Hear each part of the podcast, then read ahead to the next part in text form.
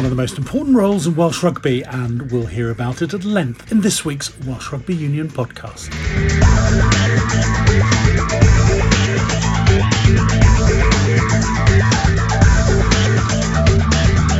John Alder is the newish WRU Head of Player Development for both the men's and women's games, ensuring that the conveyor belt of talent runs properly. Not just a fly half factory in West Wales, but something for every position. It's a crucial job and a wide range of challenges to talk about at length near the National Centre of Excellence in the Vale of Glamorgan. Well, to start off with a bit about you and your background, John, just explain it's quite a lengthy journey around the world to be here with the Welsh Rugby Union. Just explain what that journey's been. Yeah, um, so I suppose uh, at my core, at my roots, um, I'm a rugby boy, grew up in Gloucester. Uh, I actually had a, an uncle who played uh, a lot for the club in the 70s, so I was brought up on the tales of midweek games against Pontypool and you know the Viet Gwent front row, and um, and in many ways I could probably name the, the Welsh side of the 70s better than I could name the England side as I was growing up. So I was brought up on those tales. So yeah, played through age grade stuff in England, and um, injury cut that uh, ambition short, but was really interested in how we teach the game, how we coach the game, and went into teaching as a stepping stone. Really fell in love with coaching rugby and, and the art and science of it. So went down a bit more of an educational route into university sector and taught there, taught coaching in New Zealand of all places, and then moved into high performance management at New Zealand Rugby League. Was that a natural move to move from academia into the world of sport? Yeah, not that common, I suppose. People tend, might go the other way, or they tend to stay in their lane. But I always saw myself as a practitioner at heart, coach, and that meant whatever I did academic wise, I wanted to be grounded in real world and real world sport, real world practice. So, yeah, made that transition into um, sport management at um, New Zealand Rugby League and was able to do my PhD alongside that in, in leadership and culture change, which um, was definitely well, and continues to be a passion area for me. I kind of think, you know, leadership and culture are two sides of the same coin, and the environments that we create are set by the leaders and leadership. Uh, and as part of that role, I had quite a broad remit being a small governing body, which had a responsibility for the pathway and the, the long term player development journey, and the relationships with our players based in the NRL clubs, uh, which was never clear and simple, given that there was a big body of water that separated New Zealand and Australia, and then worked with the national side as their sports scientist and an analyst. So had a pretty broad um, exposure to the full pathway. Returned home uh, and worked at the English Institute of Sport in their Pathways team, which was responsible for working with all of the funded Olympic and Paralympic sports around how they develop their pathways across the spectrum from strategy right down to identifying and recruiting athletes. And ran that team for five years, very privileged to do that, and work with some great people across uh, what I think at one point was 50 odd sports. And most recently went to the uh, Tokyo Olympic Games with Team GB to run a training centre there so once again, mirroring my experiences in New Zealand with rugby league, had the privileged viewpoint to see from the day an athlete is identified right through to the final training session before they take the world's biggest stage at the Olympics, and from the real front line to the back office where investment decisions are made around which sports should get money, which sports don't, and to, to what extent. So, uh, really privileged and quite a diverse set of experiences to see the sports world from different seats. So I'm, I'm deeply grateful for that, and hopefully it's equipped me with something that can be useful to Welsh Rugby Union moving forward. And yeah, to bring that story full circle. Joined the union in April this year in a new role, head of player development, which I'm super excited, and I feel like I've come home not only just to rugby, but my old coach when I was at Gloucester, everybody would know Sean Holly, uh, always said to me, Gloucester's like an extension of Wales. So I feel a lot of synergy with the people here, the game here, how people see the game, both how it should be played and how it could be played, but also the passion and care for the health of the game and the players playing it. How much is the development of talent a universal theme across the 50 sports you mentioned, the rugby league, rugby union? I guess that's Ooh, the question. That's the key. That's a great question. The future of any success on the world stage will be built on the ability to engage young people in the sport, give them opportunities that allow them to foster their potential and develop, allow them to put their hands up and go, yeah, this is for me, but also give them the experiences that will stretch them. The future success is all hinged on that. So I think everybody's in the talent development game. I always say development's everyone, everyone's business. Whether you're um, polishing the diamonds, I suppose, at the very final stages, or whether you're creating the conditions for diamonds to form. which is a lengthier process and it's complex and challenging and has lots of multiple parts to it. But we're all in the talent game, I suppose, and future success will be dependent on our ability to identify, develop, and transition talent so that they're always getting the experiences they need at the right time to stretch them and allow them to grow, be tested, and, and hopefully develop those robust skills that will allow people to thrive on the world stage at the highest level of competition. And I'd say yeah, that's pretty universal across sports. Although it looks slightly different in different sports, and some are easier to measure, some are easier to sort of reduce down to one or two variables, and others, and I put any invasion game, quite biasly, rugby at the most extreme end. The complex invasion games are far less easy to reduce down to simple things to measure, and not all the things that can be measured matter, and not all the things that matter can be measured. But yeah, pretty universal across the sports. Everybody's interested in it. So, in a funny sort of way, are the lessons that can be learned from the development of a Paralympian swimmer that can apply to the development of a front row forward? Ooh, if I was to draw the Paralympic connection, by virtue of the disability sports being far newer to the performance world, far more recently supported financially and with coaching and all the science staff around it, and a much smaller talent pool by virtue of the volume of people who would be classifiable for different Paralympic sports. The pathway journey was quite short, or it remains to be quite short. There would be examples of Paralympians where the first time they would um, compete in the sport in a formal sense would be at European Championships. If I was to draw parallels where that might be useful learning into my role now and our game, I'd actually say possibly the women's pathway. So there's some similarities whereby girls may progress through the performance pathway as it stands into national recognition, perhaps quicker, and we may expect greater things in a shorter time. And it was a, a conversation I was part of as well. I was leaving UK Sport and, and the English Institute. Just because we can doesn't mean we should. You know, not unusual again for um, some women to be introduced to rugby at um, university, and within two or three years they're playing the highest level of club rugby, and um, that's something we need to better understand and um, ask the question: Well, is it right? If it is, let's how do we best support those players to chart that course, that journey. In terms of positions, um, people develop at different rates. I think that's the biggest challenge that faces anyone trying to spot talent or identify potential, particularly when people are young. 16 year olds that walk through the door, they're not all the same. And some are physically more mature, some are emotionally and cognitively more mature, some have just played the game for longer, some have played lots of other sports before coming to rugby.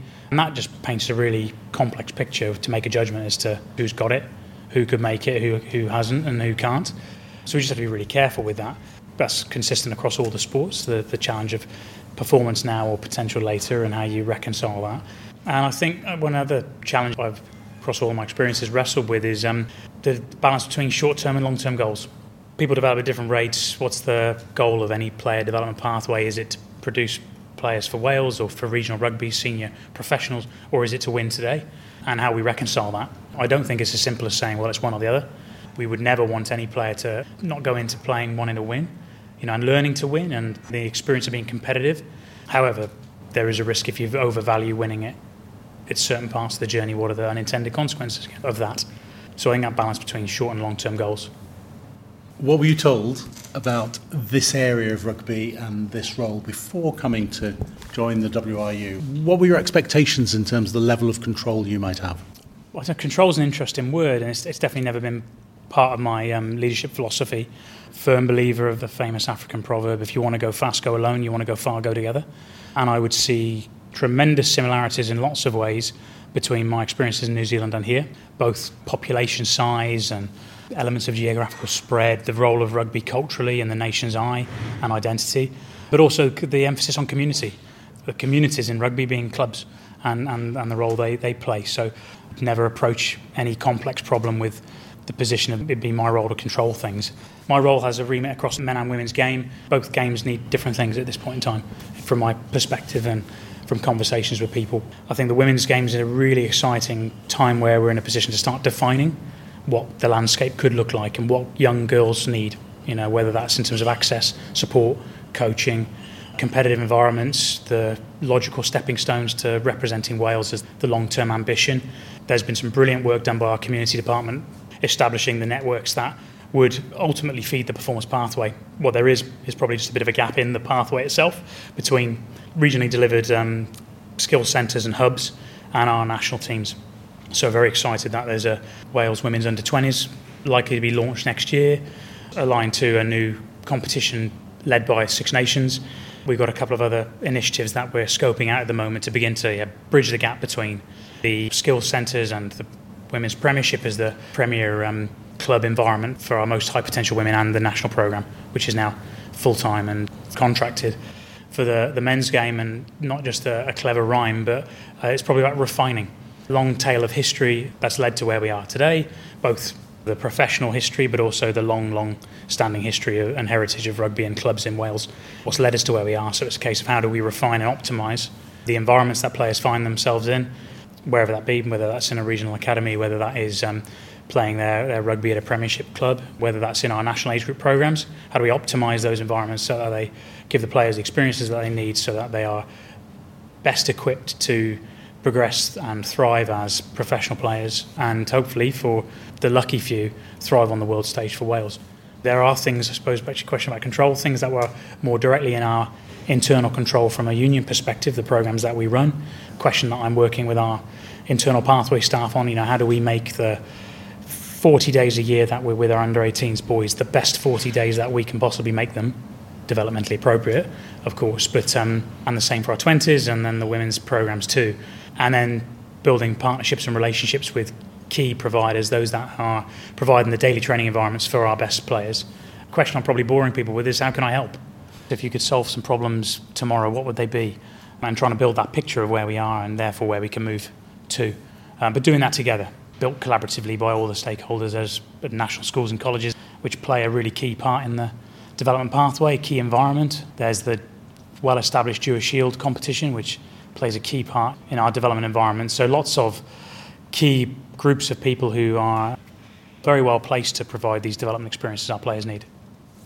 So we'll do that in the order that you did it and start off with the women's game, which, as you say, is more within the remit of the, the WRU, newly professionalised. There's a World Cup coming up, but you'll be looking at the next World Cup in your role. What are the key challenges in the women's game? People are particularly looking at bridging that gap between development and mm. international level, which at the moment involves the English clubs, mm. which may be a good thing, maybe something to mm. use as part of the mix. Where do you stand on all that? Mm. Good question. I'm still some really key groups of, of vested stakeholders that I think can play an invaluable role in the women's game. Obviously, schools and colleges, seven team strong national premiership, of which girls are getting competitive experiences on a weekend. Naturally, as you say, there are a high proportion of our most talented girls playing their club rugby in England.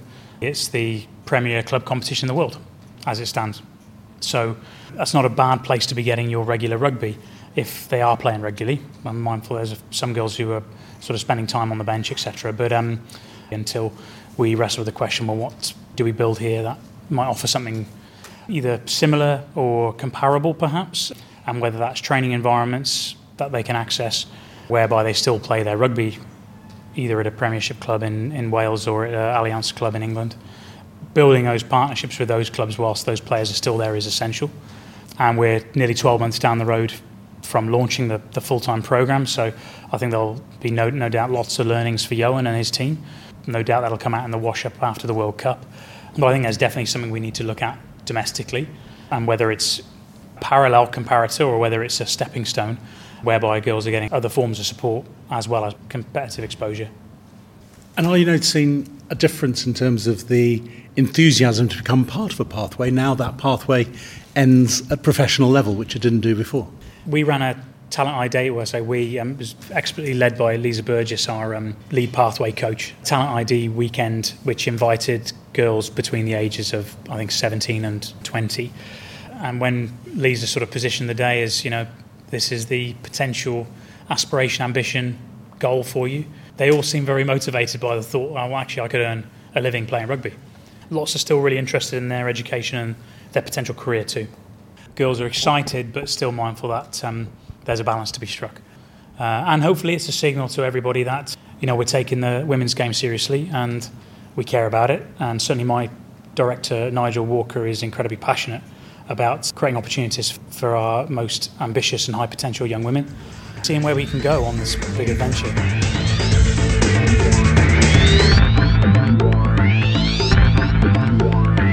listening to the Welsh Rugby Union podcast. So, moving on to the men, there's a whole range of issues in that 18 to 23 bracket in particular. The age grades is that, as you say, the best environment? How much they play age grade, how much they play clubs, how much they play academies, how much they play schools? Are they better off in training blocks or playing every week? What happens to them at 20 when they leave the 20s? I mean, I don't, I don't quite know where to start, but shall we go through it sort of chronologically? And there's always a, a bit of a debate about the academy system that clearly needs something, but is that the right way?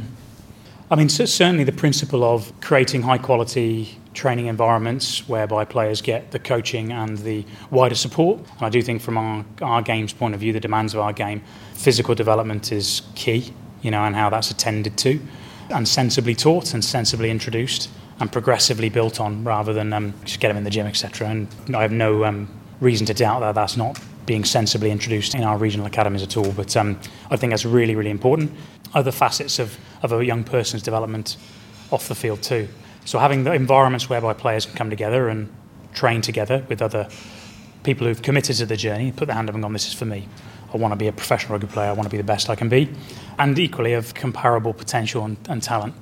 Whether the current exact working models are as they should be is kind of we're working through with the regions and exploring that.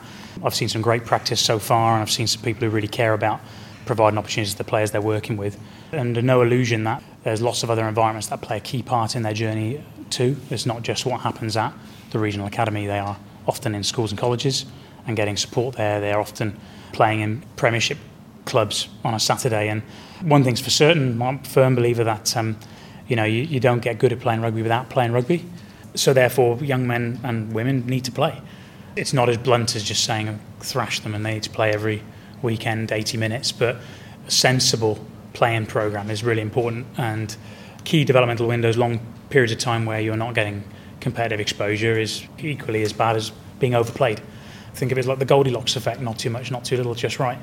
Finding those avenues for the appropriate competitive hit out, again, using the age group that you drew on there, 18 to 23, for some, they're attached to universities playing BUCS Super Rugby, which is a really impressive level of student rugby now, supported by some good coaches, well resourced programs who want to do a good job. And if I looked at um, Reese Barrett, uh, Prophet Cardiff, last year, I won't have the numbers right, but I think he played about 28 games. And that was a blend of Premiership for Cardiff and uh, University Rugby, National Age Group 20s Rugby. And if his performances in the summer series are anything to go by. It looks like he's had a really fruitful developmental playing program over the last 12 months, which um, he would have no doubt got different things, different learning from those different environments. The sort of golden task is to try and do that with every player. Uh, our national age group coaches are working closely with the regional staff to have those conversations around playing programs the level below our regional rugby, and if players are to be regional ready, they've got to have amassed the experiences that mean they are regional ready, can step into an environment and cope with the rigours of full training weeks and the competition on a weekend. For me, the stepping stone for that is currently uh, the highest level of club rugby in Wales, which is the Premiership. The great blend of some experienced players who've been around that are quite battle hardened. You know, it's a great learning environment for um, young up and coming players over and above more age group rugby or even perhaps A team rugby playing in different places and on different tracks and working with different coaches. That is a rich environment um, to plug that gap. I'm not saying we've got it perfect, but we're committed to ensuring that our most high potential players have the access to the competition that they need, and we see the Premiership playing that role. I mean, if you go back in history, you get the famous examples of players who'd uh, play for their school in the morning, their club in the afternoon, might be playing football on the Sunday, or a lot of sport too much. It was very different during COVID, where clearly there weren't the games to play. But have we seen at the under 20s level over the last couple of years the damaging effect of simply not playing enough rugby, just not getting those learning experiences out on the field almost at any level? It's a question I've been asked a few times, and I suppose to answer honestly, I don't know. And perhaps it'll be a few years before we start to really be able to draw some significant conclusions as to what has the effect been of COVID. And I suppose there's the direct effect on players who were in the upper end of the pathway who just had that period of time without playing. For some, it may have created space for them to do development that they wouldn't have otherwise done had they just been on a treadmill of playing. Um, then you've got players who are on the cusp of the performance pathway who missed out on a critical window. You've then got the sort of concerns that I know the, the community game are trying to look into the effect on retention in the game. The bigger the base of the pyramid, the bigger the peak of the triangle. There's those multiple questions to explore COVID wise. In terms of our, my experiences with our under 20s this summer, virtually all of them were just absolutely stoked to be playing again. You know, almost better put behind them the, the challenges of the previous couple of years.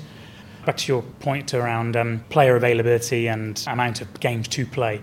Earlier in the pathway, I would suggest that's probably a, a bigger concern. Uh, it almost flips itself when players get to sort of 18, 19, where they might be hungry to play, but there's not enough playing opportunities. It's sort of under 15s, I understand there could be as many as seven shirts a player could pull on in a season.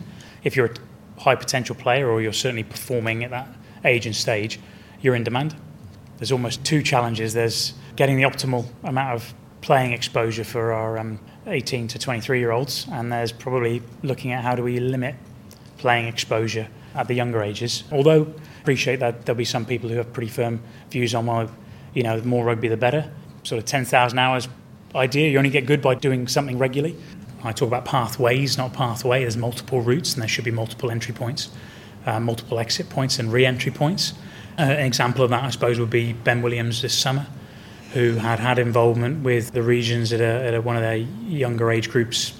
As I understand, sort of actually said, "I was not, not necessarily for me." COVID hit. I think he was um, carpentry apprenticeship, I believe, and um, decided actually I'm, I want to have a go at this, and um, came in through Championship Rugby and um, selected for Wales 20s, having not gone through what we might deem a traditional regional academy route. So I think we need to be bold enough to be open to multiple entry points that cater for someone from football at 16, as one example, perhaps.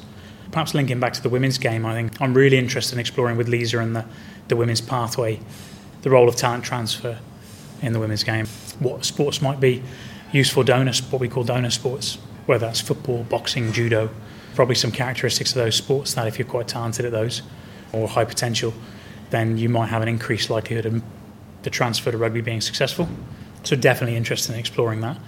Going back to the 20s, and the summer series, probably one of the reasons for the success would have been a, a second row of Christ Tshiunza and Dafydd Jenkins, who I know Christ was injured during uh, Six Nations period, but obviously not available to Wales in that Six Nations period. You're going to have more control over the regional players than at English clubs, but to some extent it had grown up that they're better off playing regional rugby at that age if they can, even if it's 20 minutes off the bench, rather than being key players learning to lead at under 20s level. Where does that debate go over the next few years, do you think?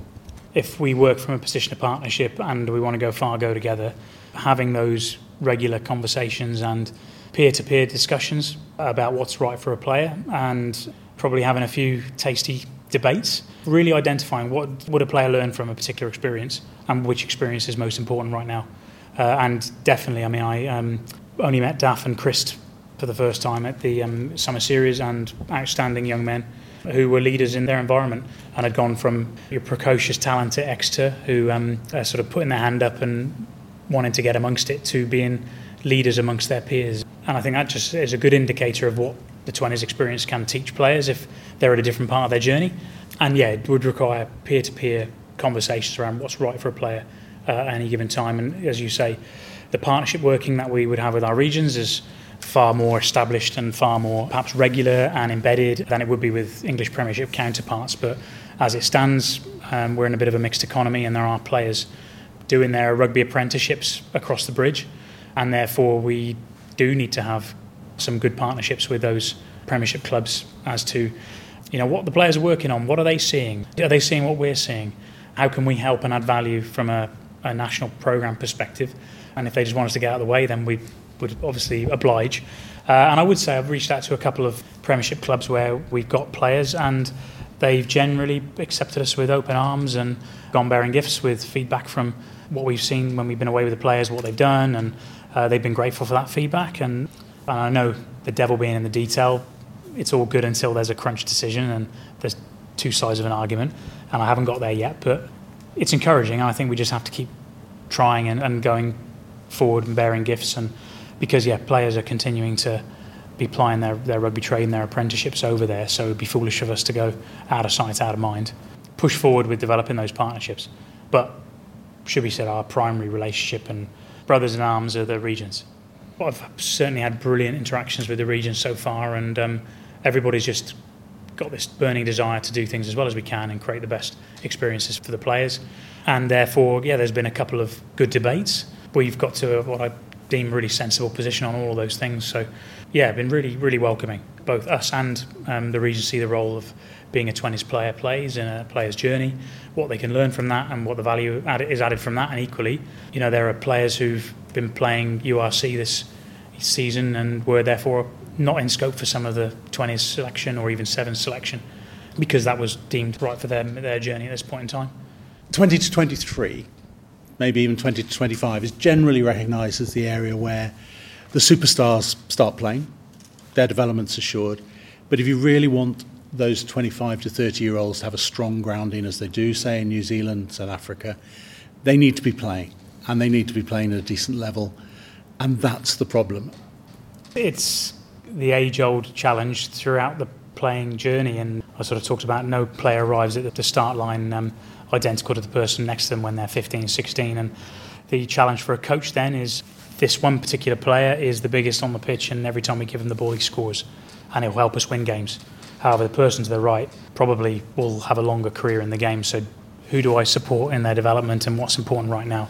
Now, I recognise the winning now discussion changes as a player goes through you know, and when you're at regional rugby level, then um, uh, the importance of winning games week in, week out is absolute priority. The challenge you balance that with is obviously we're interested in developing players for Wales, uh, and how do you, yeah, juggle that challenge and what would help give the, the four regions the best chance of a, of a successful outing on a weekend versus beginning to blood, develop, give opportunity to the high potential players for a future Welsh team. So it is the million dollar question for sure. Dialogue between certainly Wayne and his team around those players that would be graduated the pathway, so to speak. And counterparts in the regions uh, will be paramount to sort of working through that dynamic. It's not easy, and I, I certainly haven't been in, in any of those discussions, but we're certainly in a, a good place, although it's never perfect, with proactive conversations for 18 to 22 year olds, which is kind of, um, you know, I, I think about the pathway having sort of three key purposes. It's to um, provide the experiences that enable a handful of lucky high potential players to go on and thrive on the world stage for Wales, uh, for a large proportion of them to um, prepare players to become professional players of value, both domestically and internationally, and the third one being for all of them to finish their time in the player pathway as um, confident and capable leaders in their communities and, and citizens of Wales.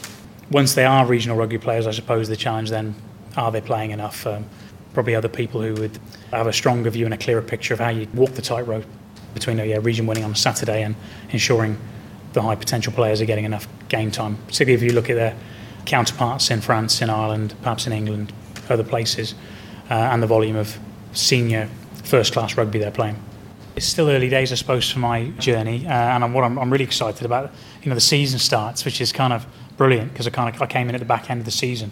Other than the summer internationals. I haven't, there hasn't been a lot of rugby on. So I'm really, really excited about getting out watching Premiership, schools and colleges when the regional age group program starts up uh, and some regional rugby where I can. So I'm, I'm, I'm very keen to support Wayne and his team and uh, where I can, if I can. Everyone wish you the very best in such an important role. Have you got any idea what success looks like in five to eight years' time? in both the men's and the women's games. When you're sitting at a, at a World Cup or at the Principality Stadium or Cardiff Arms Park, watching players you followed through, have you got something in your head that you're looking for?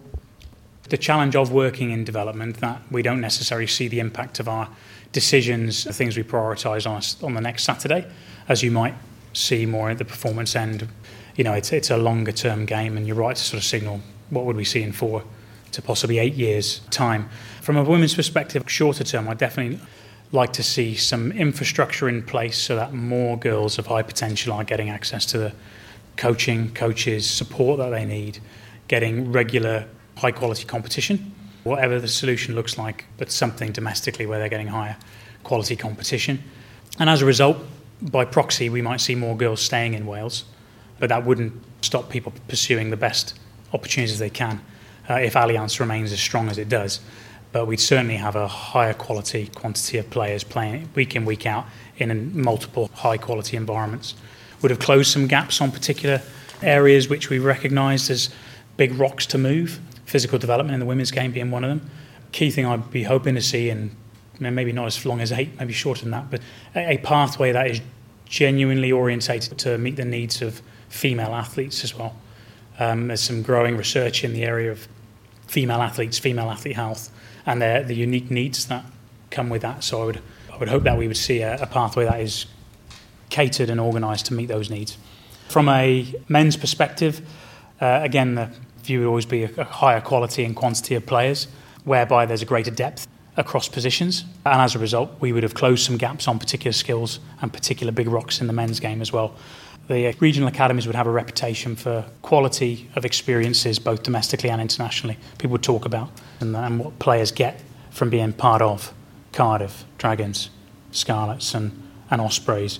Uh, and I'd hope, bottom line, the players reflect back on their experiences with a real fondness and also a clear value added for those that don't go on to play professionally. There's still a large proportion of players who would enter a, a playing pathway, common across sports, is by virtue of there's only 15 shirts you can pull on, on a, you know, in the autumn series. But players are feeling better off for having taken the road down the, the Welsh player pathway. So there's probably a few different outcomes there that um, I would hope to see. And uh, eight, eight's probably a bit far. I'm a bit more ambitious than that, maybe four, or we at least start to see the dial shifting.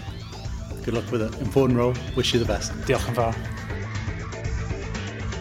Some really interesting details there, and it may take a while to see the results, but that really is an important role for the future. Plenty more on the Welsh Rugby Union podcast next week, but until then, goodbye.